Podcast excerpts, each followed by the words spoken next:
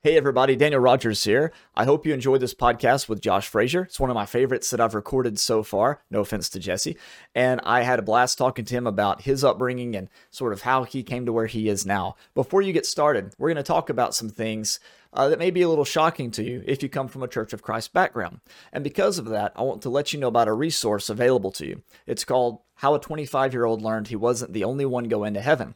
It's available in both print PDF, Kindle, and audio form. Just go to my website, danielr.net backslash book, and you can download that today. On the audiobook, there are about 20 chapters out of 33 available for you to listen to now, and I release more and more uh, each week. I'll be done in a couple weeks or so recording that audiobook. So go download it now from danielr.net backslash book, and I hope you enjoyed this conversation between me and Josh Frazier. But first, a couple of shout outs. Before we get started, I just have a few uh, quick shout outs to make. First off, uh, shout out to all my North Broad folks. Love you guys. Shout out to any Maywood people uh, that are uh, listening in today to, to hear what Josh has to say. And uh, Josh, you got anybody you want to shout out before we get started? Yeah, I got some. I know I got some family members who listen to this, and uh, so my grandmother Betty Frazier, she's a she's been listening for quite a while. I didn't even I mentioned the fact that you and I had a a common friendship with Kevin too, who who he he and Lee started this podcast and stuff, and uh, so I had actually introduced her to it way back then, and she's been listening for a long time. So I just wanted to say, and she's been such a big supporter for me and helped me so much in all this that's happened. So awesome. Uh, just wanted to shout out her. Well, thank you, thank you, Grandma Frazier. All right, let's uh let's let's get started. And welcome back, everyone, to Exploring Faith, Pursuing Grace. My name is Daniel Rogers, and I have with me today Josh Frazier. I want to tell you a little bit about Josh before I really we get into the conversation. Uh, Josh and I we went to church camp together for years. I mean, I have you always gone to second week? Did you always go to second second session? Uh, Jerry Self's week. Yeah, we did. As far as any any times that I went to it, I never did really. When I was younger, I never really went stayed the whole week. But by yeah. the time I was tenth grade, I think, so we kind of started coming over there with our youth group. Okay, yeah. And, so we would visit a lot during the daytime and kind of. I, I, only live like 15 minutes away from the camp, so. Yeah, you're. So I'm 30. How old are you? Are you? I'm 35. 35. Yeah. So you would have been. Do what now? 34. Don't let me jump ahead. Oh, 34. Okay, yeah.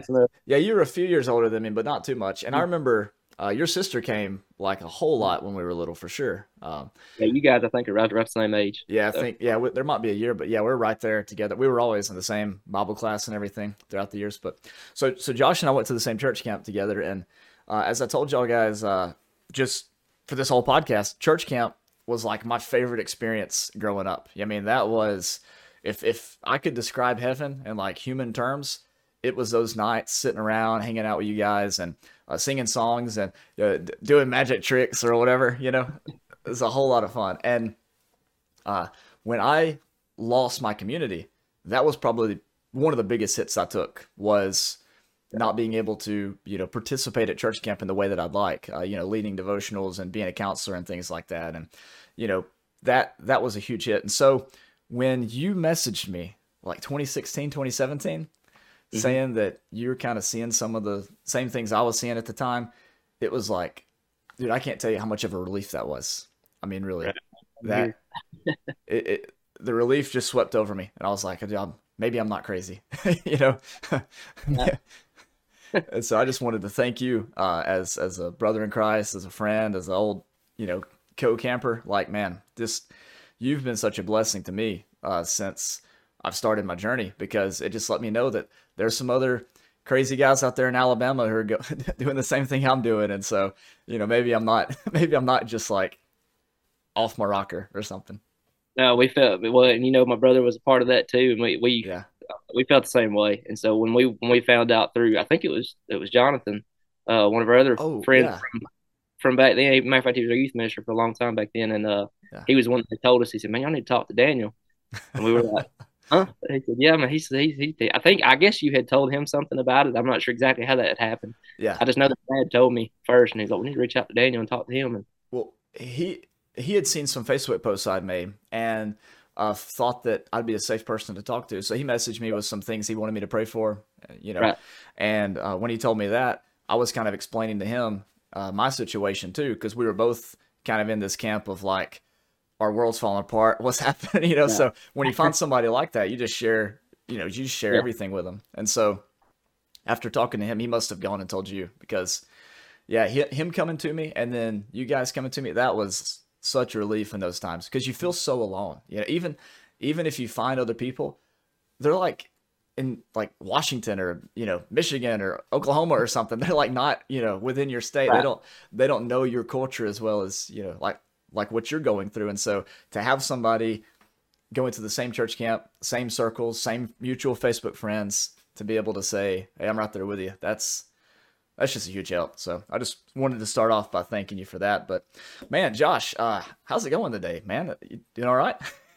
Pretty good, doing good. And and let me just let me echo that thank you too, right yeah. quick before we got away from it, because I, oh. never really got to say the same thing. But you and I know you were going through a lot as far as like, uh, you, went through more of what I would call a persecution than what me and my brother had to face through all of that. I went through my own stuff a little later on, but especially regarding that particular issue and what had happened to you. So I knew I knew you were going through a lot, but even in what we did, I mean, just just knowing that, like you said, we weren't alone, uh, because it was such a major shift for us. And when you go from what we grew up in, where we're taught to be so, like, there's so much assurity in the things that we've been taught, you know, and it's just this is it, and all of a sudden, you know, could I really have missed something this big? yeah, exactly. You know, everybody there's I don't know there's a lot of thoughts regarding that subject, but still you do you feel really really alone. And what made me so made me feel so good about it was the fact that I knew I knew you, I knew where you came from, and you were taught the same way I was when it came to studying the scriptures. Yeah. Let them lead you. Let them lead you to wherever you're going to go. And uh, and so for me and my brother, when we were we were reading and seeing things, and we're like, no, I can't help but yeah. kind of believe this because it seems to be that's what Scripture's pointing to and uh, but it was scary. yeah, yeah. You're, you're, alone. But then when I realized, man, somebody all the way across the state who we've not talked to in a long time, yeah. but he was raised like we were, has came to the same conclusion on his own about the same time. You know. Yeah, I mean, it was literally in the same year, 2015, 2000, 2015 is when I really got to studying pretty deep regarding eschatology. Yeah. And it was just, it was pretty cool that it all happened all right there together. And I'm I'm really glad that it happened at a time for you that it was at least able to somewhat give you some peace through everything that you went through. Yeah, for sure. It it really did. And like you said, the, the biggest part of that was knowing we came from the same background. We studied the Bible, you know, with right. the same the same love and, and care and special attention. Yeah. And yeah. so knowing that you guys were on the same track, like completely independent from me, it was right. just like, okay, maybe. But then the real trouble started, and we didn't even know this was going to happen because when you because when you go, okay, wait, I was wrong about something that huge, then you just have to ask, all right, what else is there? and so yeah. then it just starts uh, a yep. life a lifetime of okay. asking questions and having just a whole lot of fun. yeah, it definitely made my life a lot more fun when it came to my studies too. Yeah. It was scary as it could be, but it was still it, it's the best thing that ever happened to me. Yeah, uh, and I so well, I didn't need to change the subject too much. You can kind of start back where you wanted to, but no, it's okay. It's I okay. I wanted to make sure I threw you my thank you too because you uh, you really helped us out a lot. So. Well, yeah, man, I appreciate that, and and and I hope what people hear from this is, you know, you aren't alone, regardless of the nature of your struggle, whether it's eschatology, whether it's marriage, divorce, and remarriage, is taking the Lord's Supper on the first day of the week a command or whatever, or you're just questioning that whole model of uh, command, example, and necessary inference. Like yeah. there are other people out there like Josh and myself, like a lot of the guests on the podcast, who've asked those very same questions, who had to figure out on them uh, on their own, just like you're having to figure them out on your own and answer them for yourself, and who felt that sense of of, of loneliness and dread and yep. those moments where you're like, well, man, is any of it real? and then, yep. you know, all, all of that, all of that, we've uh, we've been there, and so I'm sure that uh, Josh would be willing to talk to you. I'd be willing to talk to you, you know, and offer you any kind of support or an encouragement we can if you're, you know, listening out there. So, so Josh, um, we kind of skipped over all this. I got ahead of myself a little bit there. I got, I was just too excited to uh, share that, you know. So, tell us a little bit about yourself, because nope, nobody listening unless they're a camp friend growing up probably even knows knows about you. So, tell us a little bit about who you are and what you're about and all that kind of stuff. Well, I mean, my name's Josh, as you've heard. Uh, I was born and raised uh, in the Church of Christ myself, uh, very much like Daniel, very similar background, I think, as far as our, our upbringing. Yeah. Uh, so if you know Daniel's childhood, you kind of know mine as far as the church side of it, anyways. Yeah. Um, but um, my born into a family, you know, all of all of my family, my grandparents, everybody are parts of the Church of the Christ, and uh, just I'm really thankful for the upbringing that I had. Because like we didn't, it was one of those things we were brought through the doors from the time before I could walk, and then yeah. we were there, and you know all the way through college. As long as I was under my, my parents' household or under their their roof, uh, we were we were going to be at church. That's right. And uh, and at the same time, I'm also very thankful too that I grew up with a family who they believed in the inspiration of scriptures. They taught me to study, and they meant it when they said that if you know if your studies lead you somewhere different than what you're being taught, then you you stick with the scriptures. Yeah. And uh, I was I was very blessed in the sense that as I went through my life studying and, and got into ministry, that as I started seeing things and, and had questions about things, they were very they were very supportive of it. And and and the best thing was they wanted to join in on the studies. Yeah. So that that helped a whole lot. Uh, but yeah, I, I was I was born and raised in the church and I got into ministry when I was about 12 or 13, I guess. When I, I don't want to say I got into ministry, I should say just started speaking when we were that age. Yeah. Uh, first time we got invited to go up and speak and do an actual, I guess you could say, a, a 15 minute Devo or, or, sermon, whatever. Yeah. Uh, but my brother and I. Did y'all do like the fifth Sunday kind of thing? Yeah. Yeah. It, we did. The, when they first brought the idea up to us, I was totally like, no, nah, I really don't want to do that. But my brother had already said yes, so I didn't have a choice. Yeah. Uh, I still remember looking at the little headlamp on the, the podium uh, at the congregation. That's why I remembered it being like when I was 12 or 13, because I can remember looking at my hands and my hands were just shaking like crazy. Yeah. Uh, but still, after we got done with it, you know, and we did that a few months in a row, I never ever thought, hey, I want to pursue ministry. You know, I want to go and be a preacher. Um, but you know, people would talk to us afterwards and stuff like that, and they were really giving you that, you know, they were commending you on your speaking and that kind of stuff. And it did get enjoyed because I did, I really did like studying. I loved me and my yeah. brother. We always took it very seriously, and and so getting to kind of be a part of the service was a lot of fun.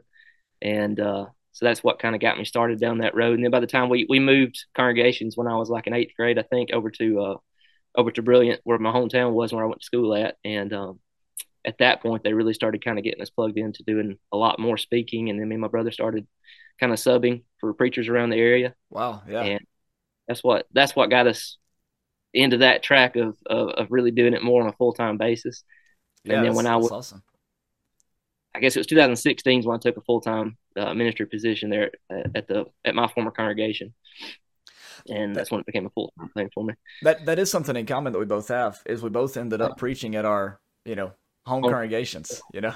so it's it's interesting how parallel a lot of our stuff is, and uh, yeah, I was the mm-hmm. same way like you, raised uh, as we had one minister that came in when I was a teenager, and he he implemented the fifth Sunday thing, like when I was yeah. I, must I must have been in middle school or a little out of middle school. Um, we started doing the fifth Sunday preaching, and I remember the first Sunday we didn't do 15 and 15. We did 10 10 10 to start with, and then we kind of eased into 15 to 15, and then just into 30 minute sermons, you know.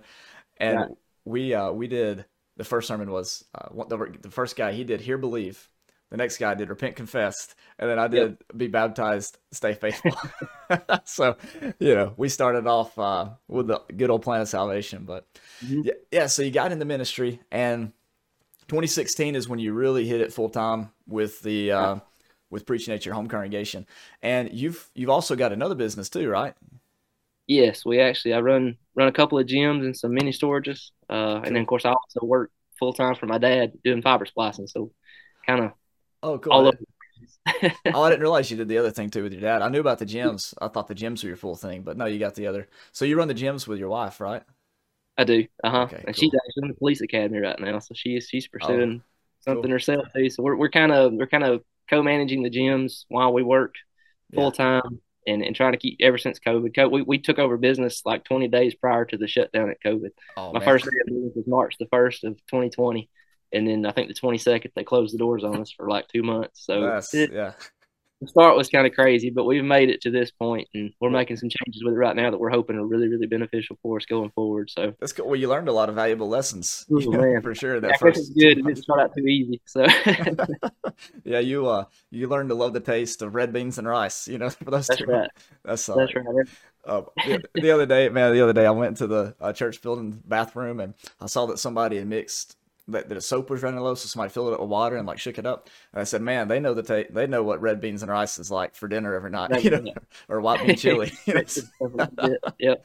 Yep, been there, you know, been there, done that. Oh, so, mm-hmm. so you, so you were in ministry, but you had the benefit of being bivocational. So you weren't, yes. you, you want, you obviously the paycheck helps, but it wasn't like some preachers who unfortunately they have that hanging over them. If I go down this route, you know, what's going to happen to my family in terms of their finances and well being? You know, obviously, when you're preaching for your family's congregation, there is that question of, well, if I start changing my mind, you know, what's going to happen there? So, what what were some of your like walk us through the emotional process during this time when you started rethinking stuff and coming to these different conclusions? What was like the stages of you know, of emotion for you? You know. I, guess it was just kind of, I mean, like, like it kind of goes back to what we were talking about at the very beginning of it, yeah. saying that everything just kind of around me started to, I don't want, in, in ways, things started falling together. Yeah. And in other ways, things were falling apart. yeah, yeah. You see, you see things coming that you know you're not going to be able to avoid. yeah. At the same time, you're trying to minimize the damage as it comes. Yeah. Uh, and, and, I mean this on even on on the grace centered side of what I had started to of the approach that I had started to take towards Scripture. Uh, you know, and these things I, I think back on my life, and I, I, remember even when I was a kid growing up, I would see things happen at our congregation. We had a, a preacher that got fired over some accusations that were made that they were never proven. It was, and he was well well loved by the community. I love the guy to death. I still I still keep in touch with him every once in a while. Now he still preaches, uh, but in another state. And that I would see. Uh, things had like my, my mother got in trouble one time. She she had left to take uh, fruit uh, for an ag sale on Wednesday night because it was you, you got to get that stuff out as soon as it's ordered because it's fruit it'll spoil you know. Yeah. My brother had sold it for ag class, so she takes it out and delivers it on a Wednesday night, and comes back on Sunday and actually gets gets kind of reprimanded by the preacher for missing service on Wednesday night to do that. And he had just done a lesson on the Sunday before saying it was okay to miss a Sunday service if you had to work. Yeah. But yet she got in trouble for doing something like that on a Wednesday night. And so as I'm a and I'm just a kid at this time, you know, and you know, songs getting marked out of the song book, things things things of that nature that kind of was like, man, well, this is kind of strange, you know. It just because it, it, was new to me. Did y'all did y'all literally mark out songs out of the songbook? Well, we didn't, but we came in one Sunday, oh, and all of a sudden the, the, songs that we used to sing was were marked out, whited out of the book, and I was like, "What? What's happened?" And then it had oh, a stamp on it that would talk about how they were unscriptural and we couldn't sing them, and it, you know, I don't have a problem if if somebody thinks something's unscriptural. Obviously, don't you know if it's going to bother you, it's not something you should you should do or or, or use. Yeah. But it was just again, it was so striking for me as a young person to see it because I, I had not seen that before, and then all of a sudden it was just like, man, what, what are all these problems that we're having? Yeah. And uh, so I remember that happening when I was younger, and then as I got older, I started seeing things in my own life that I just when it when it came to scripture, I couldn't make the things I couldn't make it jive. Yeah. And uh, and so that made me start asking questions, and and I'll never forget. I think what got me to the point, and it helped me a lot. Um, I was it's when we had moved down to Tuscaloosa for for school. I was in college down at the university, and and I had really started pursuing the fitness field as well, which got me into where I'm doing that with the gyms today. But I'll never forget I was reading because at this time in my life, this is when I had moved out from my home and uh, even though I had been in ministry for, for years, I had already started to have questions. And don't let me forget, I'll go back to there was one major point that happened while I was at Bevill. Oh, okay. uh, that will kind of lead me to this point. But uh, as far as the the biggest issue that I had as a preacher, becoming more grace centered, uh, at this time while I was in school at the university, I had kind of stepped back a little bit from kind of having a, a home congregation that I was at all the time. I mean, there was many Sundays I didn't even go, not because I wasn't still studying, not because I didn't care, but at that point in my life, I had already kind of started to question a lot of things that, I mean, I couldn't help it. It was just, it was what was happening in my studies. That some things I didn't agree with that were being taught. And uh, so I was like, well, let me just, I'm going to step back and kind of do this on my own for a little while. And I'm glad that I did because I think I drew closer to God during that time period than I ever had before, uh, even being involved teaching and preaching. Uh, so, anyways, I remember being on a on a treadmill at the at the gym at the rec center, and I would I would take my Bible, I would read a, a, chapter or two, and I would go into my workout or whatever. So I'm reading Romans chapter seven, and I know you're gonna know where I'm going with this. If we're talking about grace, yeah. Uh, so I'm reading through Paul's words. I've got it on my audio play on my on my Bible app, and uh, it goes through it, and I stop because at this time, like I said, I've I've kind of stepped myself away from being in a congregation all the time. So I'm I'm questioning, Josh, are you okay? You know, am I? Is God really happy with me right now? I mean, I know I'm studying, but is he mad at me because I'm not going? It, right. Just all those questions in my head. And and I'm reading through Paul's words because I also I'm a I'm a guy in college. I mean I'm I'm I'm I've lived through my teen years. I faced temptation, dealt with temptation. I failed at temptation. I've I've conquered temptation. All those things, and which will always make you question in our upbringing. If I've made a mistake, I'm scared to death. Oh yeah. Am I okay? I mean, am I saved? I don't. I don't know if I am or not.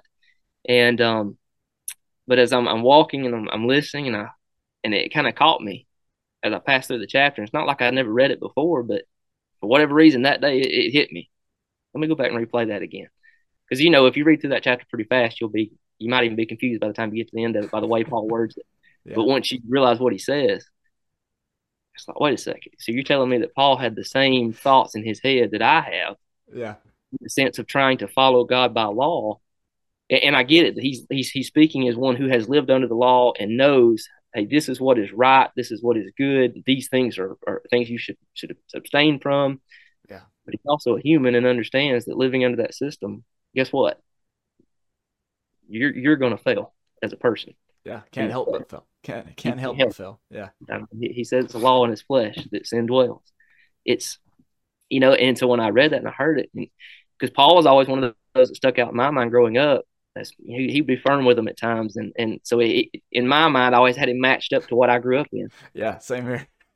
and it was like I read that, I said, "Wait a second, you know." Yeah. And Paul understood grace so much better than what I had been taught and and what had given me so much grief and, and pain and, and I guess insecurity of my salvation, he understood it and he understood where his salvation was based.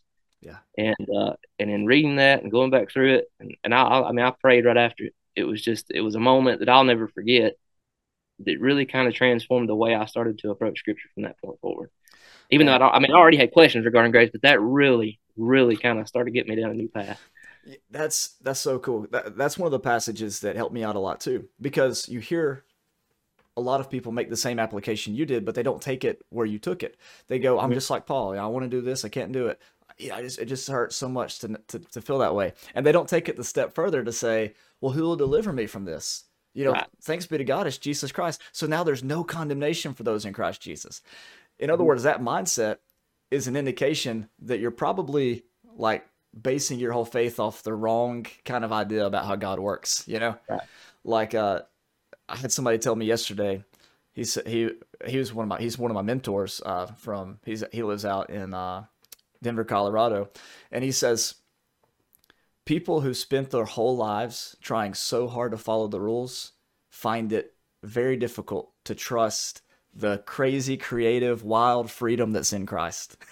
yes and that sounds like that's what hit you on the treadmill and and i love that you're on the treadmill because when i was going through my really big uh, time of questioning stuff uh, specifically about the grace centered stuff i would just mm-hmm. go on walks uh, walks around my neighborhood uh, go ride my bike go ride the skateboard go you know go on a hike or something and mm-hmm. i remember like I'll, I'll be reading a passage today and i'll remember where i was when when that passage yeah. first hit me. You know, oh man, I was on the corner there where it you know loops into Highway 75 or whatever. You know, and it just hits me. I'm like, man, I remember like physically what I was doing and where I was. You know, what I how hot it was outside. You know, I remember right. looking down at Caden when I was pushing him in the stroller, thinking, man, I'm so glad I'm learning this stuff before I'm really getting into being a dad. you know. Yeah, so, definitely. The parents will being a parent will definitely teach you about grace and, oh, and yeah, uh, yeah. God views us as His children too. Yeah, that's uh, yeah, that is that's for sure. So, so you're on the treadmill and you're questioning stuff, and uh, so keep going. I'm loving it. Keep going. Oh, well, that's and, and let me. I'll have to say this too because just what you just said about how you remember those moments, you know, and, and the yeah. way that I had been raised, an interaction or or an, a uh, yeah, I guess I'll call that an interaction with God. Um, yeah not just by reading the scriptures, even though that's what it stemmed from. But when I think about God working in our lives today, I do think He now shows us these moments that stick out. I think there's a reason why that happened that day, and that it's it's it's literally like I mean I could draw a picture of it. It's so clear in my mind of where I was standing and what was going on, and it was just another day. I, I got on the treadmill every day right before I went down and lifted weights. I mean I did it every single day, but that day was a transition point for me because Man. it was at that moment I knew I can't teach the way I taught before. Or it wasn't maybe I didn't even teach that way, but I was like, I now I'm it confirms to me what I've been thinking. Go ahead. You, yeah, you just you just blew my, blew my mind there. So So when Moses is walking to the wilderness, you know, when he's outside of Egypt, he's left Egypt to flee from Pharaoh, and he yeah. sees that burning bush. He's like, you know, take off your shoes. This is holy ground. So right. what you're saying is there's these moments in our life in our faith journey when pretty much in that moment we probably should have taken off our shoes, whether it was on the treadmill or you know going on a walk or or sitting in your easy chair reading the book and that something hits you somebody says something and it finally clicks yeah that's those are those burning bush moments in our life. Man i really i really like that. I hadn't thought about well, that I before so. I firmly believe when you think about throughout scripture that's how god worked in everybody's life. I mean pre-law during the law during the time of the of jesus and his ministry yeah. during the apostles lives after that. And we talk about all the time about a god that doesn't change. And I can't see a God today who has just finally said, "Okay, well, I've got it all in a book now, so now y'all go and read it and and try to come to the right conclusion." And I'm I'm going to kind of, and, and even I was brought up saying, you know, obviously we're taught to pray and that and to trust in God, but I was always kind of like, well, what is He going to do? Because I'm I'm also always told like, you be careful about thinking this or or or that somebody would say this happened in their life and that was God. Yeah, you know, and, and I don't think anybody had any ill intention in teaching me that way. They were trying no. to be scriptural in it. And, and again, I'm very appreciative of the background I have that was very serious about scripture. I just at the same time realized that I'm fallible and could have misunderstood some things. And especially when I would read stuff like that, that would kind of like, wow, you've missed it. Wow. Uh, it helped me start to realize even even the work of the Spirit, uh, and and how God works with us today. And I just, I, I've had I've had too many moments like that happen now to be able to deny it. And I almost, I would, well, be honest with you, I would feel wrong if I denied it at this point. Same, you know. I, were you were mm-hmm. you raised on kind of a word only view of the Holy Spirit by chance? Okay, yeah, yeah me too. So so when those mm-hmm. people came up to you at the church camps or gospel meetings and said, "Now, do you take Nichols or Woods' view on the Holy Spirit or whatever camp's view?" Yeah, that that was me too. And so I was raised pretty much. You know, we have God the Father and God the Son, but the Holy Spirit, he's way back there somewhere. You know, he, he exists through scripture, but you know, he don't really do much today. Uh, he's not really working today.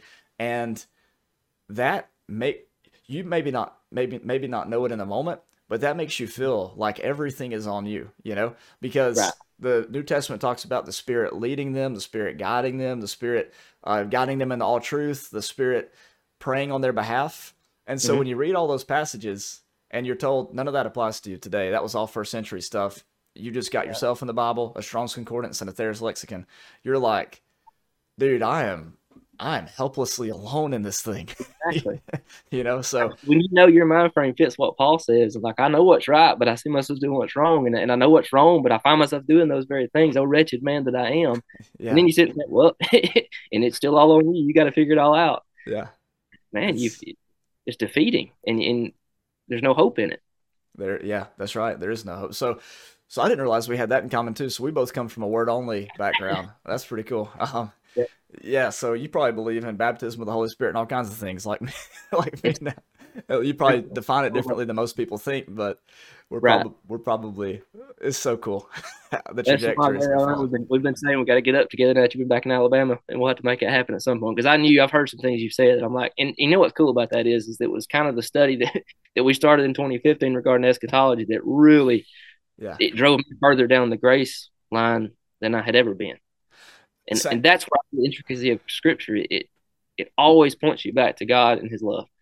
Same, you know and and that's the thing that's what's so sad to me is because when you when you have a huge change like that you basically have two choices and we probably talked about this before you can constrict and go okay well now we have the truth now we've got it figured out all those people are lost and even all the people we thought were saved are also lost because they don't see it this way or yeah. you can go man maybe i should have a lot more grace uh, for for others as well as myself and that's that's what happened to you and i but you were going to say something that i interrupted you what uh, maybe I don't even I don't even remember if, I was going to. I probably wouldn't.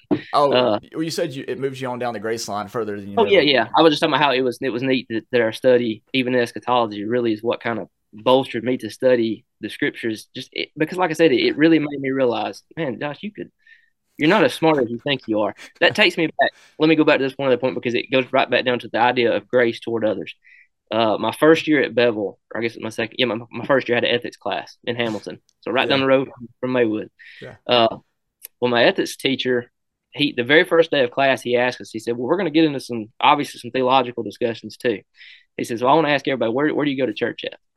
Okay, so he we're like all lined up in the class. I'm the very last one, and I'm here in you know the Baptist congregation. I'm I'm here I'm here in the Church of God. I'm here in Seventh Day Adventist. Everybody's pretty much represented there. Methodist. I'm the last one. Ain't nobody said Church of Christ yet. and I'm thinking we're in we're in Hamilton. You know, there's many congregations on all these different corners, and everybody kind of knows the divide between the denominations. So I'm just I'm sitting here thinking, what am I going to say? Because at this point in my life, this is 20. Well, this would be like 2008, I guess. Yeah. So even at this time, I had already I didn't have such a staunch view of like, hey, we're the, we're the only ones that's got it right. I did at least, and I don't I don't mean that in a private way. I'm just saying there was some humility in me in the sense of like I know I'm not, I don't necessarily have it all figured out, but I did think that our way was best, if that makes sense. Yeah. And so I felt like I had a lot of the answers that I felt like maybe they all would need, if that make if that makes any kind of sense. So anyway, so I'm sitting there, I'm thinking I don't want them just to hate me when I say well, I'm the Church of Christ, you know. So I'm like, what am I going to say? He gets to me and he says, he said, you know, where Josh, where do you go to church at? and uh, and I won't say the name of my congregation, but I just said the community. I said the church at such and such. Yeah. Okay, but what what you know who who are y'all? What denomination are y'all? Oh, we're just we're just Christians. We just we're just a church over here at so so. He said, yeah, but what are y'all? What's what's the name on your sign? I said the community's name. He said, yeah, but what are y'all? I said, well, it's Church of Christ. oh, okay, okay. Now I didn't even want to say it because I, I know the stigma that was there. Yeah. And uh, so, anyways, from that point forward, every time we had a question come up about what would typically be debated amongst the denominations, he always asked me, Josh, what do you think about that? Oh man. That's Josh, great. what do you think about this? Well, women women speaking, women preaching, that came up and he has to ask me, and I'm like, well, you know, we go to Timothy, the letters to Timothy and and saying well the, the lady who was a, a Seventh day Adventist, she sat right in front of me and she was the other one that would talk a lot. She actually taught a class at, at her congregation. And he knew that I did some speaking. and was like youth ministry and stuff like that. So oftentimes he would kind of he didn't want to put us against each other. Matter of fact, me and her had a lot of really good discussions. Yeah. And had a lot of respect for her. She had a lot of respect for me. But one day it gets brought up about Old Testament laws. Uh, and it was about eating eating of pork. Yeah. And asking, is that okay for a Christian to do today? And I was like, no, you know, we're not under law anymore. It's okay. These foods are clean. I talked about Peter and the vision on the roof, even though it's really referencing Gentiles, but still the point was yeah. all things have been made clean, you know? Yeah. And uh, and they both throw at me, ah, but not one jot nor tittle shall pass until heaven and earth pass man. away. Yeah. That's And funny. Dude, but when I heard it, I'm thinking, you know, I've always kind of wondered about that verse, and yeah. I've read it many times. But what did what did what did we do growing up? I know you did the same thing, or at least it happened. We didn't necessarily mean to, but if we came across something that might would fly in the face of something we would believe or teach, what do we do? Read read through it quickly and bring up Colossians 2:14 Exactly. There you go. and hope nobody notices or asks us about it. please don't nobody ask a question on that verse. Yeah. Read it as fast as you can, get past there. So they asked me, well, what do you what do you say about that? So Matthew 5, 17, 18. Yeah. I said, Well, I said, look, I said, I know the law has passed. I said, I think it's very clear from Paul's teachings and the others. I said, I'll be honest. I said, I really can't explain to you how that fits. Yeah. And you talk about a humbling moment for me Yeah. who had been preaching quite a bit. And and again, even though I, I always tried not to have too much of an arrogant stance on my on my view of scripture and what I understood, to be in that moment and I always feeling like I always had an answer, and to Yeah. be like, I, to be honest with you, I can't explain that verse. And it made me really. That was kind of the pivotal moment that sent me when I went to the university at, Yeah. at Tuscaloosa, to where I I had to step back because I was like, man, I don't know what I thought I. Wow. I mean, you do does that, does that make sense? I mean, because that verse is such a hard hitter until you reevaluate what maybe that might have meant. But I had never heard anybody explain that to me. Any of the preachers who had ever taught. Yeah, yeah, exactly. And you know, that's uh it's those little moments right there that make you realize that you didn't know as much as you think you did. Right. That if you're being honest, yeah, you just have to step back and reevaluate, like you say. Um, it's Yeah. interesting that that happened at Bevill because, as you probably know, um, you know, over here in Northeast Alabama, we don't have Bevill. We have like Wallace State, Snead State, Gadsden State Community College. You know, we don't go to Bevill. But since I was preaching over there in Sumiton, Alabama, uh, right Mhm. outside Sumiton, I went to the Bevill campus at Sumiton, and that's when I met my English professor, uh, Miss Lazarus, who was obviously a Christian, but she was Catholic, you know? And so I had to go, how is this even possible? You know, like she's, she loves her, loves God. She's smart about the Bible. She's quoting all these passages, and Catholics aren't supposed to be able to do that. What is going on here? And mm. I didn't know the answer, and that's I, that set in my heart for a long time, kind of like it did with you. And I just didn't know how, what to do with that. I, I remember one time specifically, I was preaching, and this I, had been leading a nursing home devotional. Uh, every Tuesday, would go in and do like an hour Bible study or something, and uh, the ones that were you know mentally able to keep up and you know stay, they didn't have like you know dementia or something like that. They'd come and enjoy the study. Their problem was more you know physical or whatever. Yeah. And so I had a pretty good group, and the uh, the nurse that sat in on the on the class with us, uh, that was over events or whatever, she she came to church one Sunday, and you know what happens in the last five minutes of every sermon that you preach. You have to give the plan of salvation. And as I'm getting closer and closer to it, I'm just looking back there at her, and I'm like, I've heard her comments in Bible class. I know what kind of person she is. Am I really about to do this? And I did it. I, I gave the invitation, and I as I did it, I made sure to say, you know, this is how you have to do it, all that kind of stuff, like we've been trained to do. But there was something in the back of my head, my head that was going, I just don't know. There's yeah. something here that I don't really want to deal with right now. like like what you said, you know, I've got to read past this real quick. I've got to overlook it, and there's so many of those little moments that are through both of our lives, and it's amazing that both of our major sort of uh, events happen at Bevill. yeah, lead us to more to more grace. But uh, but anyways, there's all those moments that you don't really you just sort of you know file them away. But when th- whatever that thing happens later on in your life that allows you to to go back and pull those out, they just change everything. They're game changers, you know. All right, so well, we're in like 2008 now. Uh, you've gone to Tuscaloosa. You're uh, you said something that's probably shocking to some people. You were mm-hmm. Not going to church every Sunday. You were still studying your Bible, but it was in those moments that you felt like you were growing closer to God. Um, how does that work? I thought you had to go like every Sunday. what what's what's the deal with that? Another one of those things where it's like, you know, I mean, obviously, uh, Hebrews chapter ten, yeah, our, our famous verse for that, and and and even at that time, I would read that passage like, wait, that to me, I mean, and I'm not trying to, I'm not trying to knock on anybody who believes differently about some of these passages, but sure, yeah, just as and, and because I, it, I would get frustrated sometimes because people would tell me how much, like, man, you can tell you study, you can really tell you're you're really going after God in your studies and that you've got a lot of scripture knowledge and this kind of yeah. stuff. As soon as you say something that's contrary to what has been believed, you lose all respect. Exactly. That is so frustrating. you're one of our favorite preachers. Man, you're great. Oh, what do you think about this? I don't know about you now. You gotta you exactly. up. Yeah. That that oh, and so I knew that my opinion had changed on certain of those things. And sometimes the easiest thing to do is if you know that there's going to be a major confrontation, the best thing you can do is pull yourself away. And I did. I think that's what helped me feel okay about everything. Yeah. About just being a part of somewhere, even though I had done my whole life. And it did. There, don't get me wrong. Like I said, there was days I'd be like, you know, is God mad at me because I'm doing this? But I knew for me there was no other choice.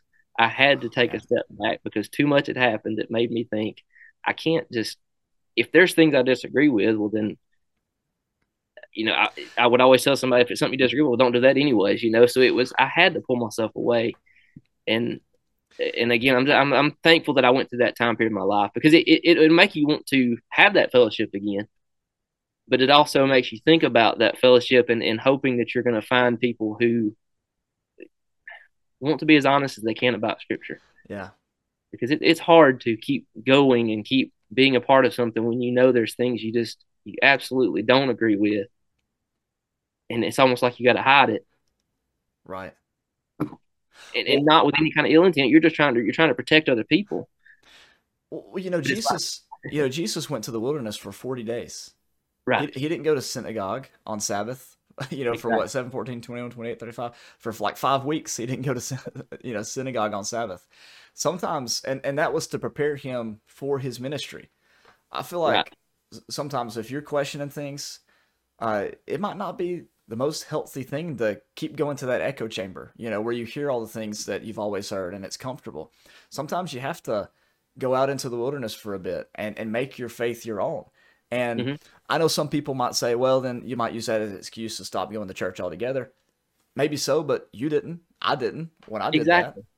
that. And just because some people use that doesn't mean it's a, it's a bad path to take. And so I applaud you for doing that because in our culture, the way that we were raised, stepping away from from, from that when you've like you said literally gone to every service unless you were just like puking or bleeding somehow you know you went to yeah. every single service even if you had a headache they just give you some tylenol and stick you in the back or something like it's hard to do you know and yeah. so I, I, I applaud you for that man um so Oh, were you going to add something there? I was going to say it let me going through that myself has now allowed me when I talk to people and I know that they're struggling with the same type of issues and it doesn't always come from the same background we did. It comes from another denomination. Yeah. And uh and I've told them I said, look, and I, and I use the same example you did. I said Jesus went off by himself a lot. Yeah. And and I and I I think that's what you have to do because it, also when you're going off by yourself, you're not going off to depend on yourself. If you're doing this in the sense of I want to, I really want to know what truth is. Well, you're going off by yourself to do with God. You're not going off by yourself to be out there by yourself. I felt more alone and away from God being around everybody else because I was like I was having to deny the things I thought He was trying to show me. Oh, that's it. Okay, that, so this is a great. So I wrote an article yesterday for the newspaper, and it's called "The Problem with Being a Zebra." Um, I'll send it to you. I'll send it to you yeah. afterwards. I'll post in the I'll post in the description as well. But it's talking about this very thing: how a herd can give us a sense of security, a sense of comfort, a sense of, a sense of safety, but it can also end up being the very thing that's keeping us from chasing after new creation. You know. Right. So, um, how many times for you have you since you have made this big transition? I know you went through a lot to get there, and and a lot of times we'd like to say, "Man, I wish I could just never went through that." Yeah and there's times I would say like, man, I wish I had never studied this. I wish I had never studied that. yeah, because I could just still be right where I was always at, and everybody's yeah. everybody's happy. But I know that's not what I want. That's not, you know, and I'm and I'm glad, even though there's been a lot of struggle go along with it. I feel so much better that I'm where I am now yeah. than what I would have been if I had just kept staying, like you said, in an echo chamber or in a, in, in group think. Where even when I had questions, I'd get enough affirmations of my former thought to say, "Well, no, it's probably right." So just, so just be comfortable yeah, I, have been uncomfortable. It's not always in the way I think we think it is. Uh, a lot of times you can take comfort in doing something that you you know deep down you're like I'm not 100 percent sure I think on this, but hey, at least I ain't got to change. You know. Yeah. I, yeah. Don't, I don't know. Yeah, and Maybe getting, that, and getting uncomfortable is how you grow. You know, you don't. I mean, well, you know, you've uh, co-managed two gyms. Yeah, I mean, you try to get bigger or whatever. yeah, you, can't, hit your you can't hit your gain goals if you're gonna you know stay comfortable your whole life and keep lifting you know ten pound weights or whatever.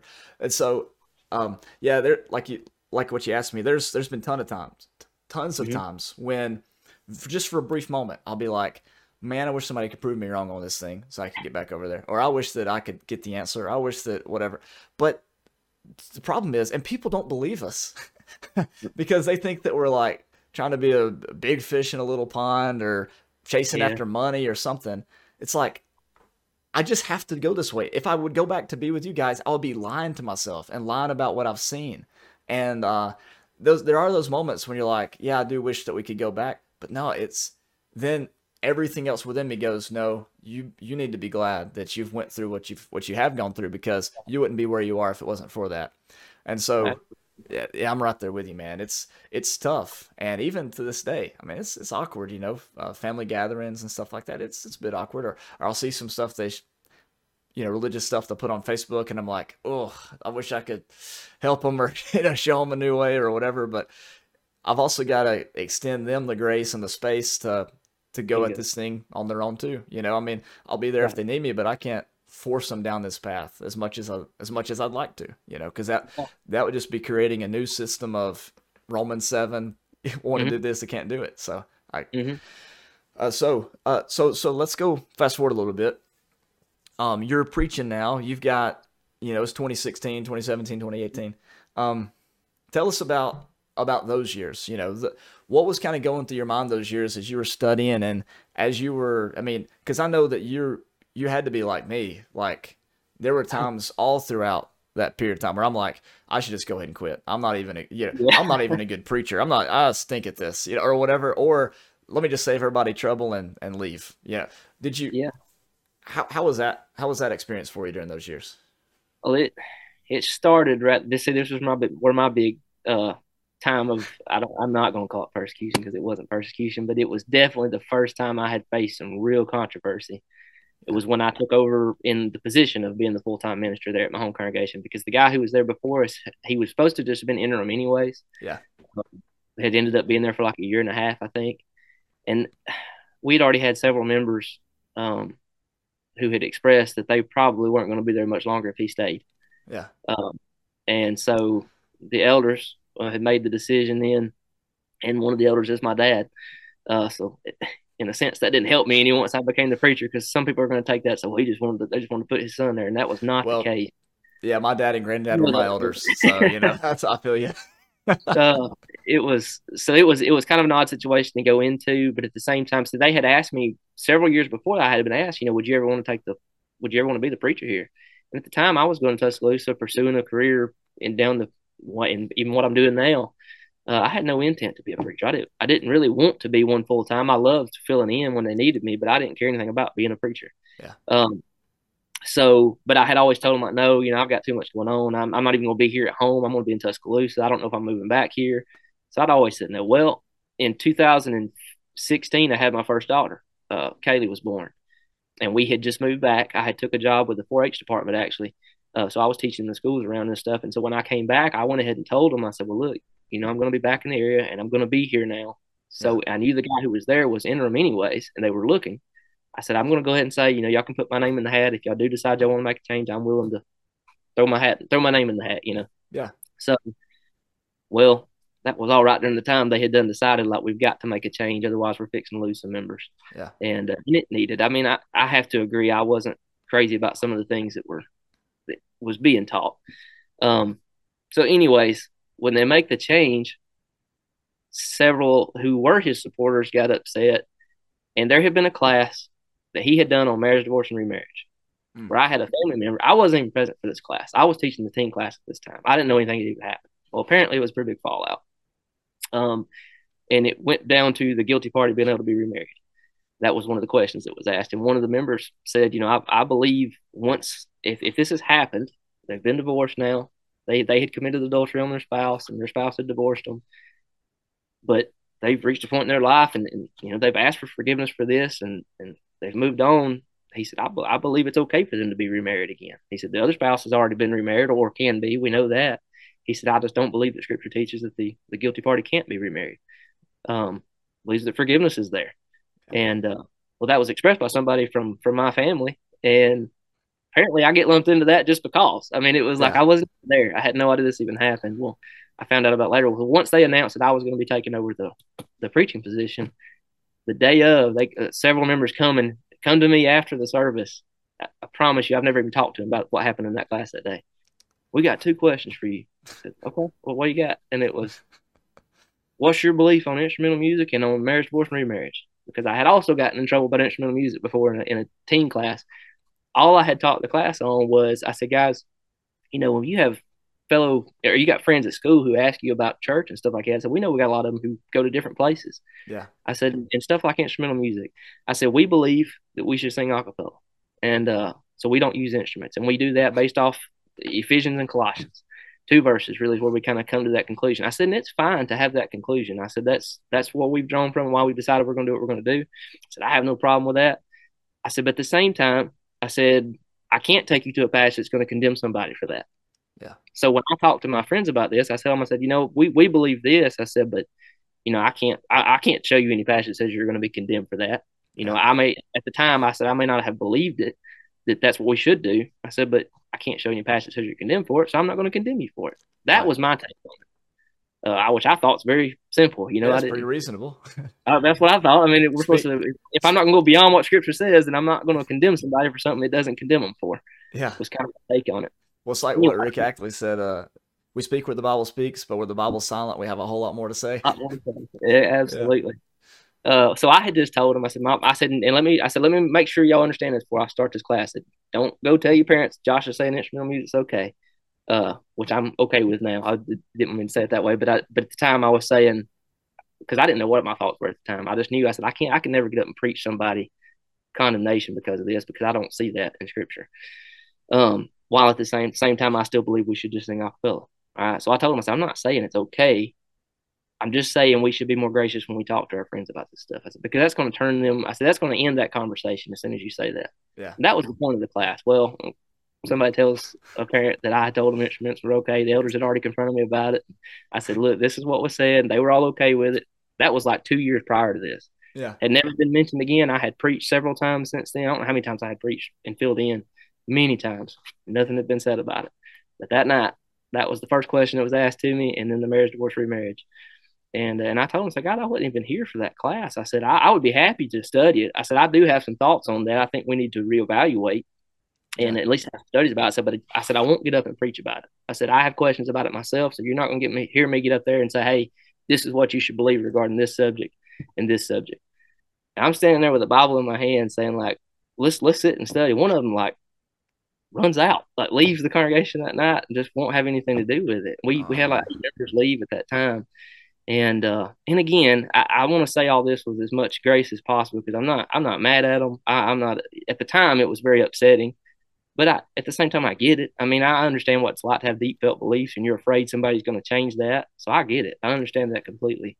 But it that was hard, like yeah. to see people who had who had asked me many times. You know what? How you know you do a great job preaching. Why don't you preach? And then as soon as I get there, then I get these questions, and, and I don't even get a chance really to answer them.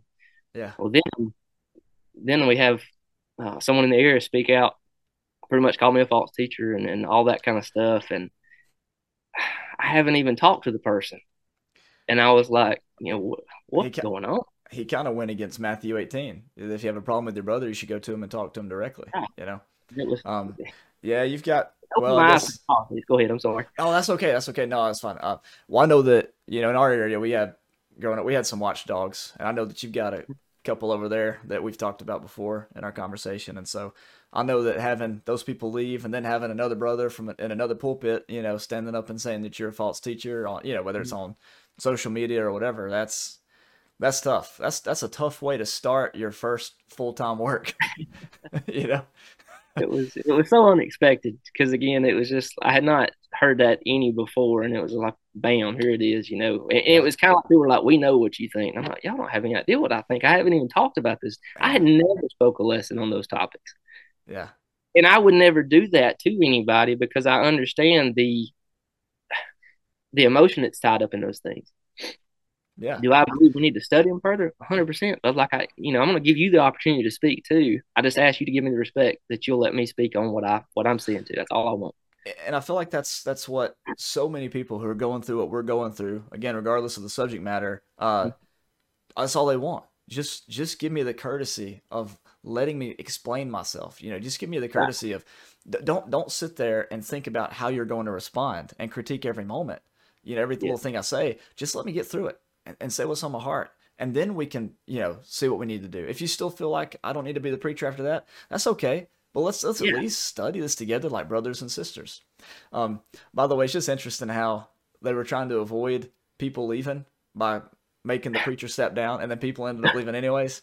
And so that goes and shows you that in dealing with church conflict, you know, listening to one group doesn't guarantee and making that one group comfortable doesn't guarantee that you know everything's going to go yeah. fine. There's you're going to upset somebody, and so uh, you know, oh well, that's which just goes to show there's differences that are always going to be there, and it's why Paul and the others talk about in Scripture. You've got to have forbearance one another. You got to forgive. That goes back to grace.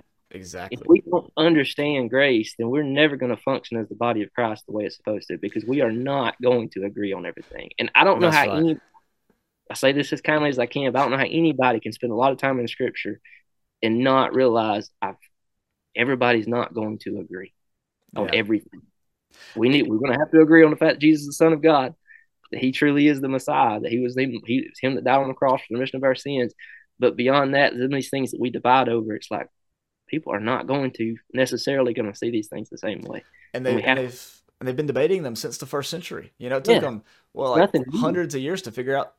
To, well, they didn't even figure it out, but to try to define the Trinity. you know, yeah. like this. Yeah. This isn't easy. We shouldn't pretend that it is so easy. Um, Okay, let's fast forward a bit now because uh, we're getting pretty close to the time that I usually like to move the program, you know, move the program to a close. But uh, so you're no longer preaching at that church anymore, right?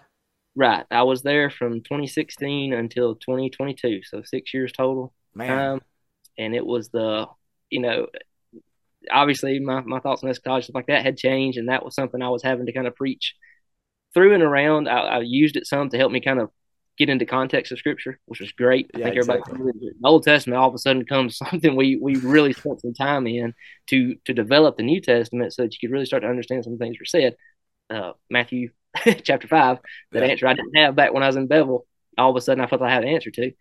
But anyways uh so i was having to deal with that and kind of work myself to that without just ever being like, "Hey, this is what I think." Because I, regarding those issues, we've we've talked about it before. Do I believe that has anything to do with salvation? No, I, I don't. People are going to disagree on that. There's a million thoughts regarding eschatology. So yeah, for sure. And there's thoughts within thoughts. Yeah. exactly, exactly. yeah.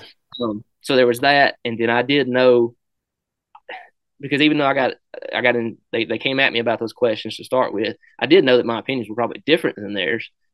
But again, I didn't have any intent to make them believe exactly what I believe. I just wanted to start studying these things. Yeah. And I knew from the start, like, all right, there's going to be some hesitancy to this. But a lot of those people had already left, so we did get to kind of dive into some of these subjects. There was a few that kind of, you know, didn't want to, Yeah. to jump into it, and that that was always there. And I and I kept kind of, I kept kind of having to battle that for Yeah. six years. And uh, and my wife started to really take a run of it, and that was really one of the biggest things that kind of helped me finally make the jump to say I've got to step back out of this as, Yeah. much as I want. And I, I love that congregation; they're great people. And, and again, my full experience in the Church of Christ has always been ultimately has been very, very good. And I have nothing against anybody uh, in the in the brotherhood. Matter of fact, I mean, you, you preach in the in the brotherhood still, so it's and, and you're Yeah. seeing this, like you said, there's so many levels of everything. Um, and but uh, my my wife, she would would be there in class, and, and things would get said to, toward me, or she would have questions that she had. 'cause she didn't, she wasn't raised like like I was. She wasn't raised in the church at all, and so she's she's still a very new Christian. Um, she became a Christian in 2014, I think the year we were married. Yeah. And uh, so go go from being a brand new Christian to just a few years later, you're a preacher's wife, you know, and That's- woof. and she's got one of the best hearts. She is such a she's such a good person. But to come from what she came from in her life to be where she is today is incredible. And uh, I have so much respect for her and what she's done. And I know her past. I know everything she's had to go through. And other people don't know that. And then I'll hear them say that. We would hear them say things, and I'm like, you know, she, here she is trying to grow as a Christian, has real questions, and she's getting just shut down and, and afraid to ask these questions because somebody's gonna get mad at her for asking this question. And it wasn't just her; it was other people in the congregation too that had questions too. But she really kind of started feeling it, and she was scared. Uh, she's not afraid to also speak her mind too. So she was like, "I don't want to get you in trouble by saying something," you know. Yeah, and So they she- kind they kind of expect her to be on the same level as as you, you know, and like to know all the Church of Christ answers and toe the line and everything. Right. And that's yeah, so I, I kind of feel the same way. We had a situation a few weeks ago at church where, you know, the guy was, you know, getting on to me, you know, for weeks, and that's okay. I mean, I, I can take it. You know, like like when you've been through what I've been through, there's not much anybody can say to you that's, you know, gonna mess with you too bad. But then, you know, when he made Laura cry, I was like, Yeah. okay, all right, you got to go. you know, so uh, I had to, at that point, I stood up to him, I was a little bit more harsh with him than I, yeah, maybe probably should have been. But there's just a, you know, there's a little bit difference there. When it's you, it's one thing. When it's your family, yeah, you got to make a change. So, so what happened? So you, uh, y'all ended up deciding to step down, and what's going Yeah. on now? Yeah, well, we we moved over here to uh, to the Faith Church in Winfield, and it's uh like I said, we're a non non denominational congregation now. And uh, I had met the met the pastor here. They have instruments there. Yes. Oh man, my goodness. No, Wait, you I- play you play guitar, right? So I do So yeah. are you ever going to be? You think you'll ever be in the praise band or? possibly. Who, who I don't really know what the future is going to be. Other than I mean, I've got to speak a couple of times already. I actually am working uh, with the uh, the the music director here too, doing some. I've started singing with them some, and Yeah, that's awesome. excited about that to finally get to kind of venture into that. I ain't gonna call it talent. People say I'm talented with it, but you know what I mean. Dude, I should if it's still up on YouTube, I should go get the link uh for uh you know, play me that mountain music that you and Jared and was it Brad that was the other guy that sung? oh y'all? yeah, we did the. Uh, uh, if you're gonna play in Texas, Yeah, if you're gonna play in Texas, yeah, yeah, yeah. that. I'll go grab that link and put it in the too. That's cool. But so yeah, so you're, you're at this faith church now. So what else were you? Sorry, what else were you saying about Oh, that? no, no, no, you're good. I was just, I was, I'm just excited about I, when I had met the pastor here. He, his, his mindset is so much down the line of what what you and I have been after now for the past few years. Yeah. Um, in trying to finally break down these walls that I believe exist in Christianity that's keeping us from being that one unified body that we're supposed to be. Yeah. Uh, it, unified body in Christ. It's it's getting back to our roots in the restoration movement yeah. in a way, you know. Um, I mean, the church has literally become so much of what the Jews have become prior to during his ministry. Uh, you see the divisions in the Jews at that time, and it was always based on. It wasn't like they didn't care about Torah; they they loved Torah. They they wanted to follow the law, but it was their interpretations of the law that started to divide them against each other. But you saw what happened when they had one cause in mind, and that was to silence Christ. All of a sudden, all those differences went away. Yeah. And they could join together. And I'm not saying they didn't work together in that fashion in some senses, anyways. But my point is, when we see a, a divided people and we look at what divided them, how, you know, as we're now as Christians looking at the scriptures and looking at the Bible, how do we not realize sometimes we're doing the same exact thing because we take the Bible and we divide it like a law book. Yeah. And that's just what does Paul say? The the Spirit gives life, or I'm sorry, the law, the letter kills, but the Spirit gives life. Yes, and if he could say that about the Ten Commandments, yes, then what yes. is he going to say about all of our lists of things people have to do and right. rules and all the stuff we just come up with? You know, jumping yeah. from passage to passage that kills, and the Spirit. Once you think that you have the Spirit in the box, what you got in there is much much smaller than anything the spirit's up to because jesus said right. the spirit's like wind that he goes where he wants and does what he wants and you know you can see the effects of him but you can't lock him down so that's 100% that's awesome I know we're running short on time on this. I know you got to go to an appointment. And that don't if if I ever get an opportunity. Well, when I get to speak with you again, regardless if it's on this or not, there's a I got a story about that to tell you. So well, hey, let's uh let's do this again for sure. I'll have you back on, and uh, this is a lot of fun, man. And uh, I'd like to I, would like to hear more from you, and I bet the people would like to hear more from you too. I think they're really going to enjoy this one for sure. So, but anytime when we come on, just let me know. Yeah, well, dude, Josh, man, thanks so much for hopping on here with me and talking. And um, I'm going to go ahead. Yeah, like Josh said, I do have an appointment that I got to run to here in about 20 minutes. So I need to get ready for that. But I uh, just appreciate you so much. And again, thank you for giving me just just knowing somebody else was out there uh, in my state helped me out so much. And now that we've got to talk over the years and shoot ideas back and forth and uh, be on this podcast together just means a lot to me. And mm-hmm. maybe we can round up some of these old people from Maywood who've gone down similar paths and have a retreat of our own. So absolutely. But all right, man. Well, you have a great day. Uh, God bless. And if you're listening out there and you're you're going through a similar situation to us, uh, like like what we've gone through, you're not alone. You got this. The Spirit's got this. Just put your trust in God and the Spirit in Christ, and uh, they'll lead you where you need to go. You have a great day, and uh, God bless.